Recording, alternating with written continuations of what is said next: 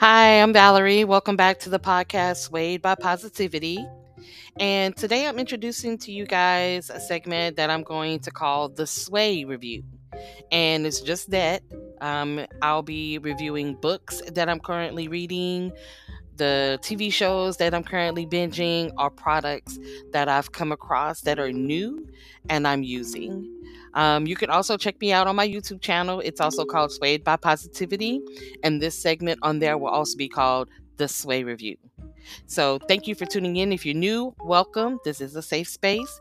If you're returning, thank you, thank you, thank you for your participation and your, um, what is it? Your support, your listenership is greatly, greatly appreciated.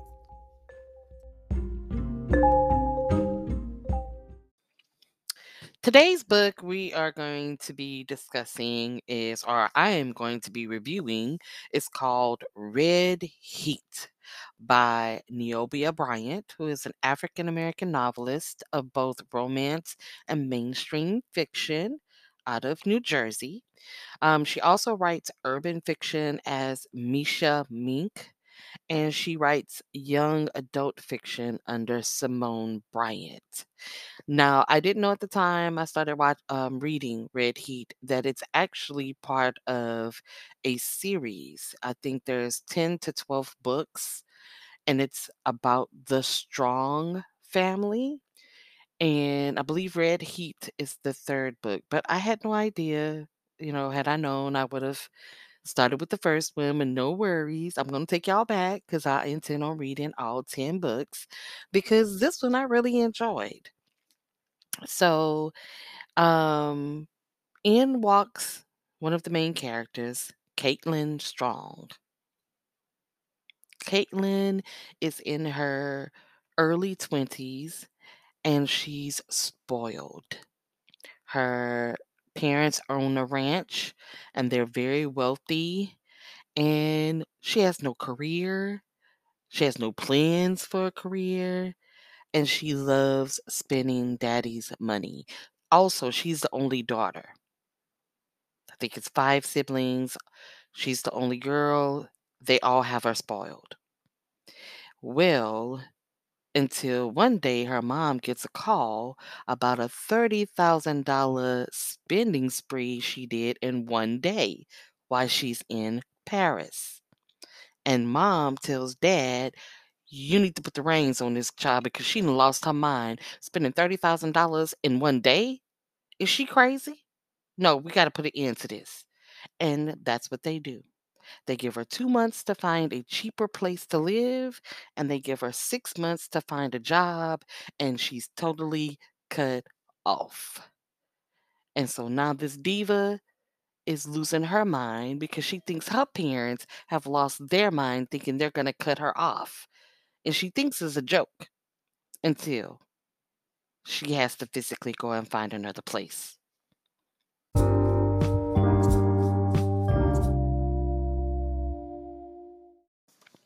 Okay, so now we have the second main character of the book, Mr.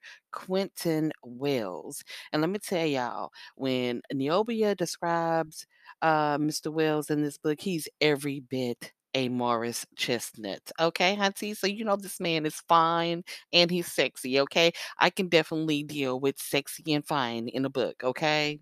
But he's a single dad. He has a 12 year old daughter named Leah and he operates a small apartment. He's the building ma- um the manager, building manager for a small apartment building. But he's a carpenter by trade and hasn't really maximized or really stepped out on his skills as a carpenter. He's just right now um putting something together for his daughter because she'll be celebrating her birthday soon, right? Um he's a I wouldn't describe him as a bitter man because he hasn't lost his groove by any means, okay? But Leah's mom left him and her when she was young for another dude. She just up and said, "I'm moving to, you know, uh, you know, to other states and I'm leaving y'all." And so you just gonna have to take care of it. And so that's what he did. he takes care of his daughter. He's very a very proud dad, and he takes very good care of his daughter, but his heart is shut down. He he ain't doing it again. He he not he not really interested in in falling in love again. You know, that that woman really she didn't mess with his head, but she's definitely left his heart, you know, pretty hard and solid, right? Um, it softens only for his daughter. And little Miss Diva, Caitlin, somehow is referred to his apartment building to look for an apartment. And it just so happens one opens up, and he really had no intent on showing it to her because when she pulls up, she pulls up like she, you know, just it. Like she sees it's a small apartment building, but she's still acting as if she should get five star hotel treat treatment, right? And um, he not going for it. But it's his job. He shows her the apartment and she tells her brothers that um she's decided to take it. She's gonna pay the first month and the last month's rent, or she pays like three months up in advance or something like that. However, these two are at it with the banter. She has something smart to say, and he has something smart right back to say to her, right? He is older than her, but he sees she's gonna be some trouble on his hands. And he he cool with it, right? There's a little bit of interest there. But, um, so yeah, it, it it's like two brick walls hit each other. So I'm enjoying the banter between the two of them because it's not really ugly, but yet it's spicy. You know, you could tell there's some it's something there. But um, he's really not feeling that diva personality of hers. Um, she's not really worried about him and what type of man he is. You know, she she knows there's an attraction there, but you know, she gonna play with it. But she does fall really, really hard for his daughter Leah. For some reason, she just, you know, navigates to her and they they get along really, really well. Okay, so I'm not gonna disclose everything that happens in the book um, because, of course, it's a romance. Uh, what I will discuss is my likes and dislikes. I'm gonna start with the dislikes first. I dislike the fact that I'm used to mushy moments. There's not very many mushy moments between the two characters, right?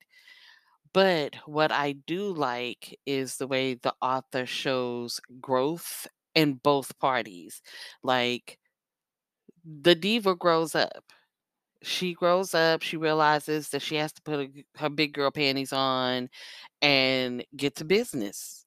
That, you know, is is is great that she has parents that can, you know, support her financially, but it's even better when you could do it for yourself, when you become truly independent, and I like how she grows into that part of her life. Um, with Quentin, he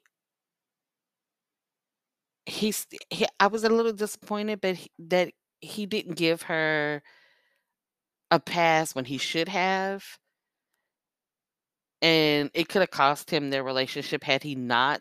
You know, it it took him and his daughter having a conversation for him to realize, "You know what? Things aren't as bad as I thought they were or were going to be, and it's okay to give a person a chance. It's a it's okay to to step out and have just a little bit of faith because just because you experienced a situation with one person doesn't mean it's gonna happen with the next person." So, I did like that. They both had growth. She showed that growth in both characters, and overall, it was a pretty good ending to the story. So, I am going to give this one a 5 out of 5 stars, and, uh, I would suggest that you pick it up and get a chance to know the Strong family. Again, it is a series. I believe this was book 3, and I am I've started book 1, And as soon as I'm done with that one, I'll come back and I'll talk to you guys about that one. Of course, I'm sure it's going to be about one of the brothers. Um, so when I'm done with that one, I'll come in. We'll talk about the very first book of the Strong family. This one involved Caitlin Strong and her romance to Quentin Wells. So I hope you guys enjoyed this review. Again, I didn't want to tell too much of the book because if that was the case, why would you pick it up and read it? I need, you know, leave a little something for you guys to enjoy if you decide you want to read it. And I thank you for tuning in. I'll talk to you guys next time. Bye.